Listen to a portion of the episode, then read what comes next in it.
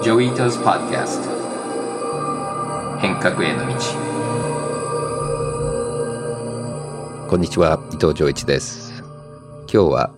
豊崎ありささんとのインタビューが続きます。ありささんは、セガっていう DeFi のプロトコルの創業者です。今週のトピックは、クリプトは規制するべきかどうか、どういうふうに規制するかっていう話をしました。まず、クリプトそもそもどういうところが心配なのかから始まります。ま、初心者には危ないし、怪しい人も結構自由に動けちゃう環境っていうのは、それは確かだよね。そうですね。まあでもインターネットの初期の頃と比較したら、なんかそこは結構、まあ似た感じであって、そこで完全になんか規制とかをかけすぎてしまうと、そのいい人が作ろうと思っているいいプロジェクト、まあ例えば私のプロジェクトのセガっていうのは、もっと安全性を考慮した金融商品を作りたいっていう考えのもとできたプロトコルなんですけど、そういういいアイディアも潰されてしまうのはちょっともったいないなと思います。そうその通りだと思うただある程度危険性をちゃんとウォーニングしとかないとそれはそれでまた信用を失っちゃうので難しいよね。言い過ぎちゃうと過剰に規制しすぎちゃうし。ただやっぱり一番僕が心配してるのはあのまあ、これみんな言ってることなんだけども今までのインターネットと違ってやっぱりそのウォレットに入ってるバリューが高いから、例えば Bored Ape 盗まれちゃったりするとすごいロスなので、まああとはそのテクノロジーのところをどんどん良くしていくっていうのはだいぶ変わってくるけど今まだちょっと危ないところあるのでだから規制じゃなくて development でもねスパムの時覚えてるのはすごくスパムがひどくなった時にインターネットを規制しようとかインターネットをシャットダウンしようっていう声が随分出てきたんだよね。で規制しそうになったけど just in time に技術がついてきてスパムフィルターができたのと同じでやっぱり今のちょっとあの危ないところをいろいろ改善するための多分リテラシーとインターフェースとあとは技術だよね。まあだから規制しなきゃいけないところはもちろんあると思うんだけども規制をもっとインテリジェントにしなきゃいけなくてでそこがだからルールを作る人たちのリテラシーを上げなきゃいけないただ使わないとリテラシーって上がらないっていうすごい悪循環なんだよね。あのアメリカでもティム・ウーっていうすごくあの優秀な研究者がいてで彼はあのバイデン政権の中でいろいろやったんだけども唯一クリプトを持ってるやつだったの何億かビットコインとか持ってて、であのコンフリクト・オブ・イントレスって言ってそのワーキンググループに入れてもらえなかったっていうさ 唯一分かってる人が規制のグループに入れなかったっていうこうそういう不思議な状況があって結構分かってない人たちが規制をしちゃってるのがやっぱり世界中に起きてるんじゃないかなっていうのが心配ですよね。特に2016年とか、まあ、私が銀行で働いている時も、あの、みんな、クリプトを実は持っているみたいな話って、銀行のルール的にはアウトではなかったんですけど、やっぱり、ちょっと、なんかスケッチーだなとか、あの、怪しくないかって思われるのが心配で、こう言い出せなかった人とかってたくさん周りにいて、あの、やっぱそこの、なんかクリプト持っているイコールマネーロンダリングしてるとか、その政府に対しての信用がないとか、あの、そこのイメージっていうのは払拭したいなって思います。僕もずっと Twitter で何か言うと僕のビットコインの仲間に叩かれるからずっとじっとしてたんだけども最近なんかもういいやと思って GM とか書いたりしてあのカミングアウトしたんだけど結構ねこっそりやってたんだよね何ヶ月もあのっていうかすごい喧嘩してくるんだよね。なんかこの議論はしたくないとか思ってたからでももうしょうがないいいやみたいな感じになっちゃったんだけど。結構クリプトの特に日本のコミュニティって結構昔の2チャンネルをなんか思い出すなってあの個人的には思っていてあのすごいたくさんのなんかまあ喧嘩腰だったりとか結構まあソーシャル的にもカジュアルな内容がたくさんある中なんかすっごいいい情報が、なんか1行2行書いてあるとか、なんかそういうイメージで、結構その自分でたくさん時間を使って、で、たくさん読んで、で、その中でそのいい情報をこう見つける、自分のそのなんか結構目利き度が問われるなって思います。あと誰と話して誰と信用するかっていうのあるよねででもね僕アメリカのアカウント持ってるから Twitter でアイコンを NFT にできたので Emphers っていう NFT があってそれ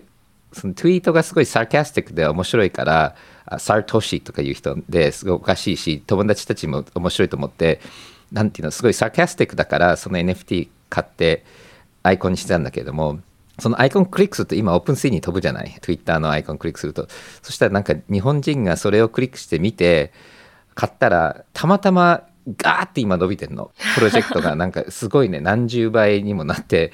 すごいびっくりしてでその人がみんなに「いやこれはなんかそれツイートで見てたんだけどなんか伊藤さんのクリックして買ったんだけど」って言ってで僕の友達も彼のアイコンで見てエイプしてたくさん買ったんだって。で僕らそんなに買ってないんだけど、へえ。あの別に上がると思って買ってるわけじゃないから買ったんだけども僕らのを見て僕ら投資してるんじゃないかなと思って買っちゃった人がすごく儲かっちゃったりしててでそういうなんだろうねどこが情報源なのかっていうのとで僕らがこうシグナルしてた意味じゃないシグナルを解釈されてでもその人たちはとでもそれでもネガティブの当然あるんだけどもそのどこから情報が入ってきてんで言語の壁にぶつかってくるよね結局そのローカルのジャパニーズのコミュニティの情報とやっぱりアメリカがフレッシュで動いてるのってそそこ結構まだまあこれずっとギャップになるのかなやっぱりそうですね。なんかずっとギャップにはなってほしくないなと思っていて、なんか今特にクリプト界隈で、その技術的な進歩っていうのはすごいたくさんあって、新しい NFT プロジェクト、あの NFT の活用方法だったりとか、あの DeFi の中でもいろんなタイプの金融商品っていうのは出てくると思うんですけど、結構明らかに足りないのはそのミドルオフィスだったりバックオフィス的なあのところのヘルプだと思っていて、あの、まあ、例えばその出てきたプロジェクト、出てきたニュースをますぐに翻訳したりですとか、プロトコールを作る時の、例えば人事のヘルプだったりとか、そういうところで全部、まあ、新しくフラッシーなプロジェクトだけじゃなくて、そのインフラを支えるプロジェクトみたいなのは今すごいニーズがあると思います。なるほどね。あの、今度僕もポッドキャストに呼ぼうって思ってるんだけど、ケン・オフェラルっていうのが、あの、Work Code と WorkDAO っていうのを作って、僕も Work には通してるんだけども、そういう、本当に、あの、結構ベーシックなパーツを、さっき言ってたコンポーザビリティで、結構 DAO にしたり、会社にして、つなげられるのもすごく特徴として面白いですよね。えっと、0x ジムっていう友達が、あの、ScribeDAO っていう DAO を作っていて、あの、実際に Scribes、その、話を聞いて、それを文書化してくれる DAO が今、あの、できてきたりですとか、結構、ちゃんとした形にしていこうとか、ちゃんとしたそのインフラを作っていこうっていう、まあ、ミドルオフィス、バックオフィス的なプロジェクトっていうのは、あの、どんどんこれから伸びると思います。うん、面白いよね。だからそういうい意味でもうだからもちろんその法律の規制っていうのはあるけれども会社の考え方とか設計の仕方っていうのもすごくこう今までとスタートアップと違うよね。今日本のコミュニティでも、まあ、そういうふうに考えてる人たちって結構増えてきてるのかなさ。あの、自分がその日本のコミュニティにオールインしてないので、あの、まあ、ツイッターとかで見た中では、まあ、情報感度が高い人たち、あの、特に、まあ、結構、私が知り合ったクリプト会話の日本人の方々って、まあみんな英語がとてもよく喋れるんですけど、そういう人たちは結構そこのニーズの把握だったりとか、あと、プロジェクトのアイディアとかもすごいユニークなものが多いなと思ってます。でただ、どんどんクリプトがその業界として大きくなるにつれ、あの、どうやってもっとそのマスマーケットを巻き込むかとかって考えたときに、そうですね、なんか、そういう多分翻訳通訳ではなくて、本当に情報をそのインターネットとして、えっ、と、日本のカルチャーだったりとか、あの、日本人のニーズにどういうふうに、あの、マッチしていくのかとか、その理解できる、こう、架け橋みたいな人たち及びコミュニティが必要になってくると思います。そうだよねなんか思い出すと昔オープンソースもなんか秋葉原でオタク化してた時にはそのみんなにわからないっていうのがその美しさだったサブカルチャーだったんだよね。である程度でもやっぱりオープンソースが社会的な意義があるっていうのを説明するためにはやっぱりちゃんと普通の人にも分かるように説明しなきゃいけないっていうので、まあ、これ世界中みんなオープンソースプロジェクトにそのアンバサダーだったりコミュニティなんとかとか言ってふこう一般の人たちを取り込むっていうのがこうミッションになった時期があってでなんか今 Web3 っていうのはみんながついてこれてないのが美しいみたいな感じもあるよね。言葉あえてこうスラングにしたりして。でその時期が終わって普通の人たちも入れてあげなきゃいけないなっていうのってやっぱりこうビジネスが立ち上がったりもう少しこうインパクトが欲しいっていう風になった時でなんかまだほとんどの Web3 のオピニオンリーダーはそこまで来てないような感じはしない？そうですね。みんな多分目の前の あのことに今いっぱいいっぱいで、なんか特にちょっと大きめのプロトコルの founder とかと話すと、やっぱえっと、規制とか、そのレギュレーション周りの話っていうのが top of mind で、で、その次にはもう今の作っているプロダクトをなるべく早く、あの、世に出すみたいな、その building のことで頭がいっぱいで、あの、多分どうやってそのマスマーケットにどんどん広げていくのかとか、あの、どうやってそれをわかりやすく伝えるのかとか、結構プライオリティとしては今、低めなんじゃないのかなと思っていて、で、ただ Web3 のま人口の伸びだったりとか、入っているま資産総額とかの伸びを見ていると、多分近い将来、こういうことを本当に考えていかないと、まあ、どんどん、なんか Web3 やってる人たちが、まあ、分かりにくい存在になってしまうのかなとは思います。そうだよねあとはある程度みんなを巻き込まないとビジネスもそこで圧迫されるのでやっぱりそれもやんなきゃいけないっていう時期はもうでももう来てるよねだからそれがあのレギュレーションとか今おっしゃった通りそのあのそもそも生きるか死ぬかのレギュレーションってたくさんあるのでそれが改善されてじゃあ実際にマーケットで広げていこうっていう時が来ると思うんだけれどもただ一方で一般の人たちが理解しないとレギュレーションを変えるプレッシャーもあんまりかかんないっていうのもそこもちょっと鶏卵あるよね。そうですね。まあ、結局、アメリカも日本も、あの、そのマスが動かないと、ガバメントって動かないと思うので、あの、そこがすごい、どのタイミングでどうやって起きるのかっていうのは、私個人的にもすごい興味があるところで、だ一つあの、すごい気になることがあるんですけど、ジョイさんは、なんか、まあ私もともと Google で働いていて、Google って今多分もう10万人以上の社員がいると思うんですけど、Web3 のプロトコールってそういうふうに大企業化すると思いますか？うん、それはグッドクエスチョンだね。多分同じ風には大企業化しないと思うけれども、うん、わかんないね。僕も結構この今 DeFi のアーキテクチャが出てきていて、そしてまずあの一つはそんなに大きくならなくてもいい場合は多いと思うんだよね。だから OpenSea なんかでもずっと結構少ないチームで、かなりさっき言ってたコンポーザビリティとかアーキテクチャで少ない人数でたくさんできちゃうっていうことは続くし、で、今までと違ってクラウドがあるから、あのエンジニアリングとかそういうこうハードウェアを管理するとか施設管理とかそういうのは社内で持つ必要はあんまりなくなってきていてだからそういう意味で言うと自分たちでサーバーを運営しなきゃいけないっていうのはそればっかりやってる人たちに任せると思うので今まで必要だったタイプの人間はいらないと思うのでだから多分あの物は大きくなると思うんだけどもなるべくこう薄いレイヤーにしてそしてあのプロトコルはねそれしてその上にはなんかまたコンポーザビリティでちっちゃいプロジェクトもたくさんあって本来であれば DeFi の理想でいくとあんまりでかいプロジェクトはなくてもいいんじゃないかなっていうのはあるんだけどもただ一方で一般の人たちってブランドって好きだからあぶわにこう有名なブランドに入りたいのでで結局その今回でもじゃあ誰でもマーケットプレイス作れるけれどもやっぱり OpenSea って integration できてるじゃない。だから例えばツイッターっていうのはみんなツイッター使ってると。でツイッターの profile pic に行くと OpenSea に飛ばされる。で OpenSea で買おうとすると MetaMask がポピュラーだって書いてあるから。だからツイッター OpenSea MetaMask っていうのはなんか根本的に UI が変わってプロダクトが変わらない限りで彼らがその integration をいつも一番だとするとあの disrupt される要因があんまりない。そうすると彼らは力はつくよね。だからその Google みたいな存在感はあの出てくると思うんだよね。その勝ち組には。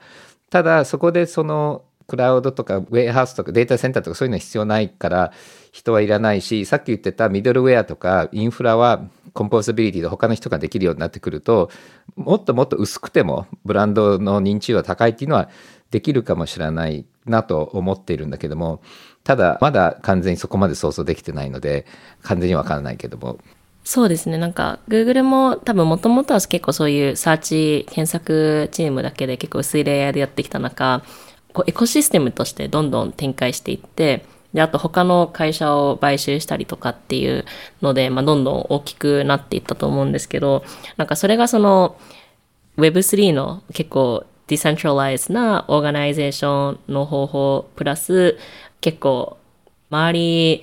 とこう一緒になりたくないみたいなメンタリティーの中、大きい organization を作っていくっていうのは現実的なのかどうかっていうのはちょっとわかんないですね。ただだからさっきアイサさんが言ったようにみんなプロジェクトがトークンを持ち合いだから今アルファベットで買収買収合併合併でたくさんの会社が株主に対して Google っていう株で参加してもらって資本が一緒になってるのがたくさんのトークンがたくさんのプロジェクトでで結構重なっているプロジェクトもあると、まあ、アルファベットみたいな塊になる可能性はあると思うし多分だからそもそもその株のコンセプトが変わると今みたいに少ない数の会社が上場して彼らがアクセスとキャピタルあってお金であの動かせるのがその構造は変わるかもしれないなっていうのは一個違うし、あとはそのお客さんと社員と投資家がさっきのトークの話でぐちゃぐちゃになってくると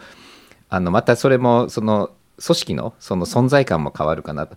例えば Discord とかにみんな行くともう何万人こう参加してガバナンスにも入ってたりするのでその会社と外の壁もう例えば Google に入るときにはなんかもう google なのかそうじゃないのかによってこう入れるところもらえるサービスっていうのはもうすごい1個の線で綺麗になってるけれども今多分トークンだとすごいいろんなカテゴリーの人がいてその人たちにがどんなガバナンスに参加してどんなロールがあってどのぐらい信用されてるかっていうのをもう少しこの辺は細かく刻めるのでだからこれも結果的にどうなるかわからないけれどもツールとしてはもっともっとニュアンスがある距離感とか、うんうん、あのニュアンスがあるパートナーシップの形っていうのはできるのでだからそういう意味でその mega company の必要性は必ずしもないかもしれないなと思う。なんかジョイさんの変革コミュニティの Discord に参加させていただいたんですけど、まあ、その際に本当にたくさんの人がとてもエンゲージメント高く参加してるなと思っていてコミュニティってその結構最初やはり作る時が一番難しいと思うんですけどなんか Web3 のコミュニティを自分で作るにあたって、なんか最初のメンバーってどういうふうに選びました？あの、フォーモーの話につながってくるんだけども、僕ももともとクラブとかイベントやってたので、やっぱり最初のメンバーすごく重要だし、最初はクローズにした方がいいと思うんだよね。そうすると、その、例えばだから僕らもその男女比率は、あの、なるべくオフバランスにしないとか、あとはやっぱり英語の人と日本語の人も混ぜたり、で結構、うんうん、あの知ってる人をあのかなりの数を入れとくとあのなんかトラブルがあった時にいろいろ助けてくれるとかだから今でもクローズですごい今入りたい人の方が入れてる人よりも全然多いしで彼らのプロフィールとか見てなんかこういう人がいたらいいなみたいなアーティストだとかその教育をやってる人たちとかあと子供の話したい人たちがからそういうコミュニティ。で僕よく思うのはその大きいクラブ行くといろんな部屋があるじゃない。その部屋がなんか Discord のチャンネルみたいで、この部屋はなんかお茶の部屋、この部屋はなんか踊りの部屋、この部屋はこういう音楽がかかってる。で、そのたくさんの部屋でみんなこう動きながら、各部屋にはある程度 critical mass は必要。だからある程度の人数がいないと会話は火がかかんないし、でもいくつかのこの分野があった方があのダイバーシティがあるので、だから多様性とエンゲージメントと、あと特に最初はその人間的に知ってる人を中心にやっぱりスタビリティ高くしないとその助け合うっていうのはだからヘンアウトしてそこで仲間になれば助け合うけれども最初はお互い知らないからある程度このフレンドリーな人たちを中心に入れなきゃいけないと思っていてででやっぱりロングタームに考えてもやっぱりあのそんなに早くでかくなるとあの文化も壊れちゃうのでだから結構今のプロジェクトって短期の NFT のバリューとかを最大化しようとしてるから例えばその Discord に invite することをゲームにしてで一番 invite を出した人を一番ポイントがもらえるとか NFT がもらえるっていうこの reward system を最大化にしちゃってるんだけども僕は今逆にしようと思っていてその social token を集めて人を invite するのにそれを使わないと invite できない。でこれの方が本当のだから例えば京都ですごく料亭だとそんなに友達を呼んじゃいけないんだよね。であの一生に何回ぐらい他のお客さんを紹介していいみたいなルールになってるのと同じですごくこうそれこそその貴重なあのバリューで参加させてもらってるみたいな気分にした方がいいんじゃないかなっていう感じはしてる。確かにそこってそのコミュニティマネジメントの仕方は結構両極端に分かれるなと思っていてポンジスキームとかって言われてしまったんですけどなんかオリンパスだったりとかそのリザーブカレンシー系の DAO ってあの本当にもうなるべく大量の人をインバイトすればするほどそのコミュニティ上での立ち位置が変わってきたりとかする中あの結構本当にクオリティが高いクローズなコミュニティってなんかインバイトが限られていたりとか、なんかバリューアードの考え方っていうのは結構根本的に違うなと思いました。あとはそうですね、なんか DeFi 系とかだと、もう本当に GitHub あの、絵のコミットの数とかが、そのバリューアードのコントリビューションとして見られていて、で、あの、より多くその行動にコントリビュートした人が、あの、コミュニティ上で、例えば、もっとトークンもらえたりですとか、あの、なんかチャンネルのオーナーシップ権を与えられたりするっていうトレンドとかが見れるなと思います。うん、あのそそう思う。で絶対だ GitHub ってちょっと覚えにくいけどすごくよくできてるよね。そのコミュニティのあの透明性にもそうだし貢献してる率もわかるし。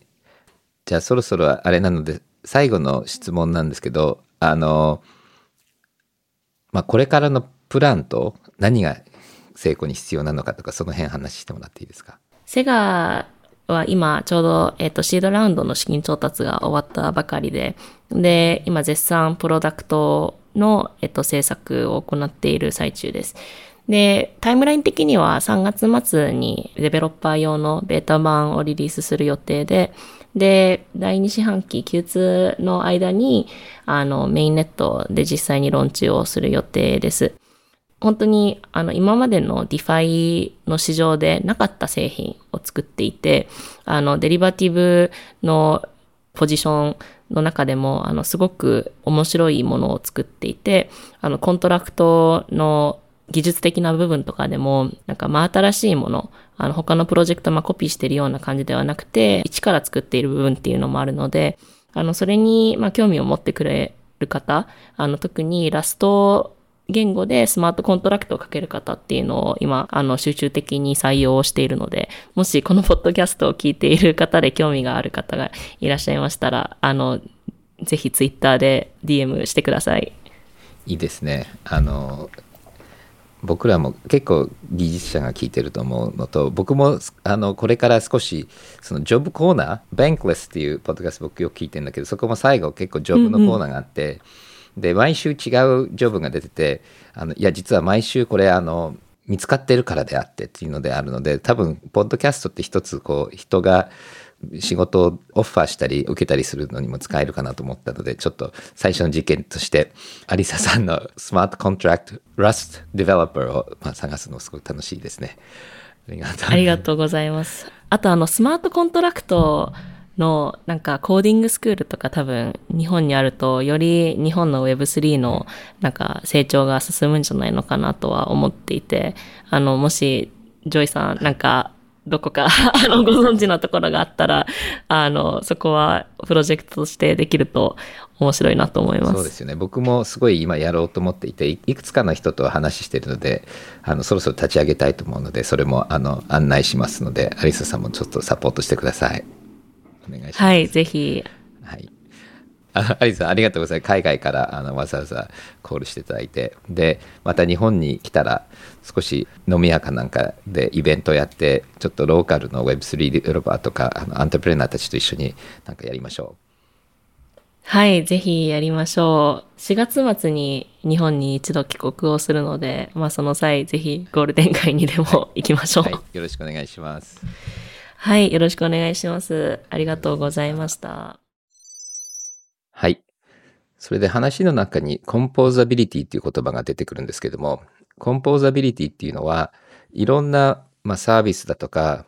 ソフトウェアだとか、バラバラに書いてあるものが結構ひっつきやすい。そうすると自分がま得意とする部分だけを書くっていうのがコンポーザビリティで、で、これ Web2 でもあったんですよね。例えば Twitter が最初立ち上がった時、結構みんなそれは会社ではなくて一つのフィーチャーとかファンクションなんじゃないかなって言ったんだけれども、ただやっぱり Twitter っていうのはそのツイートをしてリンクを貼るっていうところに集中して、で、そのネットは結構コンポーザビリティが高かったから、まあ、YouTube にリンクを貼ったり、ブログにリンク貼ったりっていうので、その一つのエコシステムができてきたのは一つ Web2 の大きなポイントだったと思うんですけども、ただ Web3 はさらにコンポーザビリティが上がってくるのは、その個人情報だとか、ブロックチェーンに入ってる情報っていうのはみんながパーミッションなしで見れるし、アクセスできるし、書き込めるので、さらにまあユーザーのレベルでもそうですし、プロジェクトのレベルでもいろんなツールを組み合わせることができるので、あのとってもコンポーザビリティが高いっていうふうに言われているんです。そしてコンポーザビリティを実際に実行してみるとどういうことが起きるかっていうと、例えば DAO があって、そしてその DAO の中で、まあ、プロトコルって彼女は呼んでるんですけども、一つの新しいトークン発行して、新しい、まあ、機能を作っていくと、その機能が他の DAO が作ってる機能と相性がいいと、お互いトークンを交換して、そして例えばディベロッパーもお互いのプロジェクトを助け合って、そしてさらにそのコンポーザビリティからプロジェクトが、じゃあここの部分は僕らがやるからそこはあなたたちやってねみたいな感じで、本当にネットワーク化されていて、でただ単につながってるんではなくて、お互いトークンを交換することによって、まあ、昔の日本の株の持ち合いみたいな感じなんですけれども、まあ、一心同体で、ちゃんとインセンティブもできるっていうので、そういうコラボレーションもとってもこのトークンがあるとしやすくなってるし、そして、例えば Discord チャンネルだとか、あの、みんな同じプラットフォームでコミュニケーションしたり、GitHub っていうあのソフトウェアの書き込んだり、バージョンコントロールするシステムがあるので、みんなで GitHub でお互いのあのソフトウェア見ていじったりすることができるので、例えば real world で言うと、ある会社とある会社がコラボレーションしてるのに、お互い、あの、相手の給食でご飯も食べれるし、相手の、例えば掲示板も全部見れて、そしてその工場の中身もお互い助け合いながら、つながった後のお客さんのプロダクトを一緒に作るけれども、プロジェクトは別だっていうような、まあ、こういう設計がネットワーク化されてきているので、それがとても多分この DAO と token economy で新しくできてきた働き方だと思います。まあ、こういう composability が高いっていうのは、まず一番単純なところは、同じような機能がたくさんの人たちが二重に書かなくてもいいっていうので、開発の効率が良くなる。それと働く人たちもたくさんのプロジェクトに参加して、たくさんのプロジェクトからトークもらってると、いくつも会社に参加して全部からストックオプションもらってるような気分になるし、で、それが普通になっているので、で、あとはそのプロジェクト型になるので、会社に就職するっていうよりも、いろんなプロジェクトに参加して、で、今はここが自分のスキルがすごく必要だから、今すごくそこに入り込むけれども、それが終わったら今度こっちのプロジェクトにやるっていう感じで、プロジェクト型になるっていうのと、あと並行処理でいくつかのプロジェクトを同時に参加することによって、またそのプロジェクト間のコミュニケーションにもそれが貢献するっていうのもあるので、だからやっぱりプロジェクト型になる、それと分散型になるっていうのと、あとはいろんなところからインセンティブもらえる。そして人間の流動性が高くなって、そして効率よくなって、そしてお客さんからすると、この生態系が、まあ、ロバストになっていくっていうのが、まあ、一つの効果なんじゃないかなと思います。はい。アリサさんの話、本当に面白いですね。アリサさんも日本人として、この DeFi のコミュニティに参加して、本当にリーダーシップを発揮しているのがすごく見てて嬉しいですね。今後も彼女をトラッキングしたいと思います。はい。次はニュースのセクションです。世界各国の証券監督当局や証券取引所で構成されるヨスコが分散型金融について報告書をまとめました。これによりますと、分散型金融は、従来の市場を反映するように進化し、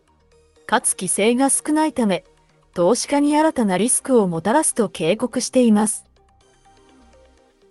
はい。まあ、アリサさんの話も出てきたんですけども、国が規制してこういうリスクをこう対応するっていうのと、民間側がどんどん技術だとか自主規制で良くしていくっていう多分いくつかパターンあると思うんですよね。そしてこの規制をする従来の金融のまあ、官僚の人たちが本当に DeFi のことを理解しているかどうかっていうのが僕はちょっとわかんないですね。あの、僕が心配するのは、もちろんリスクはたくさんあると思いますし、直していかなきゃいけないとこたくさんあるんだけども、技術のところとか中の、まあ、動きを理解しないで規制しちゃうと、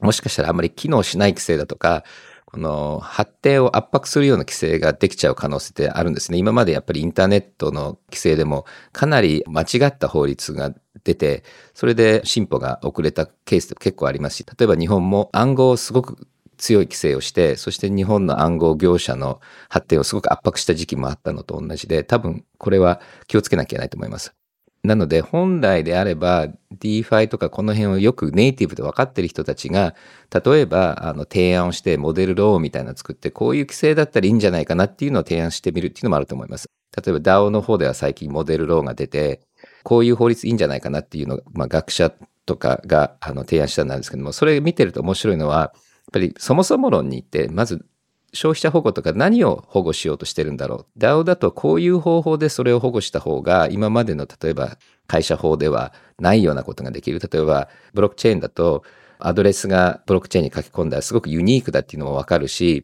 あの、開示事項とかもブロックチェーンでやるとわざわざ法律がいらないとかっていうのもあるし、でもここら辺は逆に難しいから違う法律が必要だよねっていうので、やっぱりブロックチェーンならばの規制はあってもいいと思うんですけども、あとはスパムの話前もしたんですけども、スパムはあのすごくひどくなった時にかなり規制をしようとしてたんだけれども結局スパムフィルターがどんどん良くなってスパムって民間側で直したのでだからそういう感じでそのやっぱり DeFi の業者もこういうリスクは直そうとはしてるしやっぱり消費者にも安心して信頼されたのでだからちょっとそこはあの民間とちゃんと話し合って規制していってほしいなっていうのはこういうニュースを見て思います。NFT のコレクション Bored Ape Yacht Club を運営する Yuga Labs は、24日、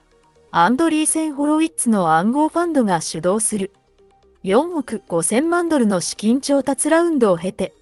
評価額が40億ドルに達したと発表しました。はい。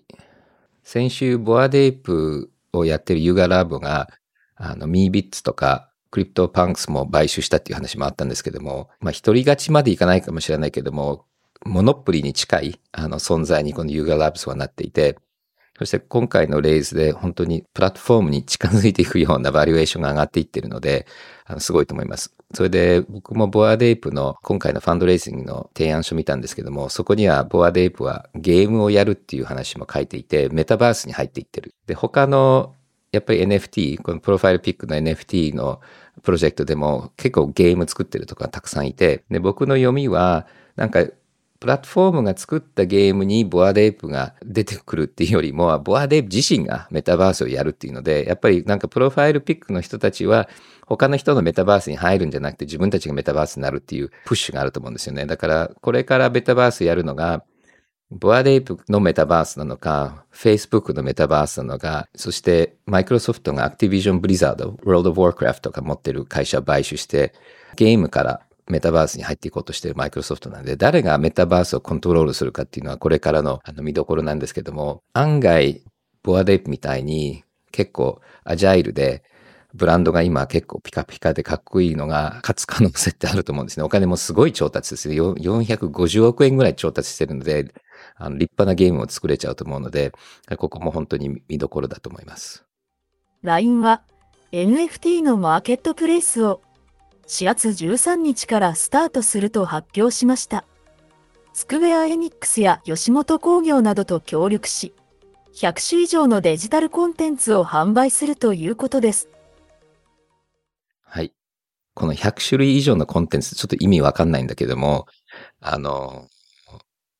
どんなことなんですかね。それちょっと調べたんだけれども、やっぱり LINE とか、あの、まあ、楽天もそうなんですけど、自分たちのブロックチェーンやっているので、そうするとなんでブロックチェーン使うのかって、まあ、LINE でしか見れない NFT って本当に売れるのかどうかっていうのはちょっと僕もわかんないですけども、どういう風にいくのかちょっと見てみたいですね。案外日本のプラットフォームって本格的な Web3 じゃなくて、ちょっとなんちゃって Web3 のが結構多いと思うんですね。あの、Ethereum を使ってるマーケットプレイスでも簡単に実は自分のワーレットに NFT 移せなかったり、移すときにはすごい手数料取られたり、なんかこう自分のポータル、自分のプラットフォームにお客さんを抱え込もうとしてる、まあ、動きがほとんどみんなそういう要素はあって、でもそれってそもそもの Web3 のなんかフィロソフィーと全然違うので、まあ、これにユーザーがついていって、なんかジャパニーズ風 Web3 ができるのか、あの、本当のグローバルスタンダードの Web3 ができるのかっていうのはこれから見えてくると思うんですけども、僕はできればグローバルスタンダードの Web3 の方がいいんじゃないかなと思うので、もう少しこういうプラットフォーマーもその辺を考えていただけると嬉しいなと思います。やっぱりさっきコンポーザビリティの話したんだけども、やっぱり自分たちのブロックチェーン作ったり、外のブロックチェーンにトークとか NFT 移せないと、全くこの他のサービスとの連動のネットワークエフェクトが使えないので、やっぱりそのインターネットにつながってないサーバー、だからまあパソコン通信とインターネットの違いみたいな感じで、まあ通信には変わらなかったけれども、やっぱりインターネットにつながることにすごく意味があると思うんですよね。で、結局、外からいろんなサービスが入ってくるときは、あの、ネイティブ Web3 のサービスだと、いろんな他のサービスとつながって入ってくるんだけども、この、例えば LINE のあのシステムの中とか楽天のシステムの中だと、もう手動で自分たちが全部そういうエコシステムのパート作んなきゃいけないので、まあ、それは海外のこういうネットワーク型 Web3 とは、まあ、中長期的には競争するのは大変なんじゃないかなと思います。はい。次はお便りのセクションです。最初のお便りは広瀬さんからです。私は資産運用会社で金融商品の開発業務を行っているので、分散型金融の話題は特に興味深く聞かせていただきました。日本の投資信託では、投信法上、暗号資産を主たる投資対象にできず、また、そうでない場合も監督指針上適切でないとされ、いろいろと制限がかけられ、暗号資産ファンドの蘇生はできない状況です。数年前の良くないイメージがあるので、一般投資家を巻き込みたくないという金融庁の考えもわからなくはないものの、アメリカをはじめ、他の国とは逆行するような規制のため、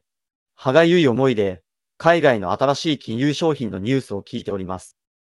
税制改正と合わせて、こういった規制緩和も行っていかないと、さらに日本は取り残されていくと感じております。金融商品に限らずですが、ジョイさんは、投資家保護と規制緩和のようなイノベーションの促進は、どのようなバランスで行うのが望ましいと思われますでしょうか？はい。確かに日本はコインチェックだとかモアントゴックスがあって、まあ、嫌な面があったことも含めて結構あの慎重になってると思います。で、ある程度あの慎重になるのはあのいいことだと思いますし、アセットクラスとしてもまだボリティリティも高いし、危険なところもあるので、気をつけてやるべきだと思うんですけども、まあ、世界中の常識では、これ暗号資産は自分のポートフォリオの一部はそこに入れるっていうのはパターンとしてできているので、日本の投資家だけがそれができないっていうのはちょっとアンフェアになってきていると思います。なので慎重に規制改革をして、そしてもちろん税制を変えなきゃいけないと思うんですけども、ただ国の中ではだいぶこの辺を分かって一生懸命やってる人たちもいるので、まあもうすぐ日本は税制とこの規制が改革されてできるようになっていくと思いたいですけれどもね。まあそれは予言っていうよりも希望ですね、私の。はい。次のお便りは KY さんです。次世代型の交通サービスであるマース関連の仕事に従事しています。移動の先の目的を創出する必要があるのですが、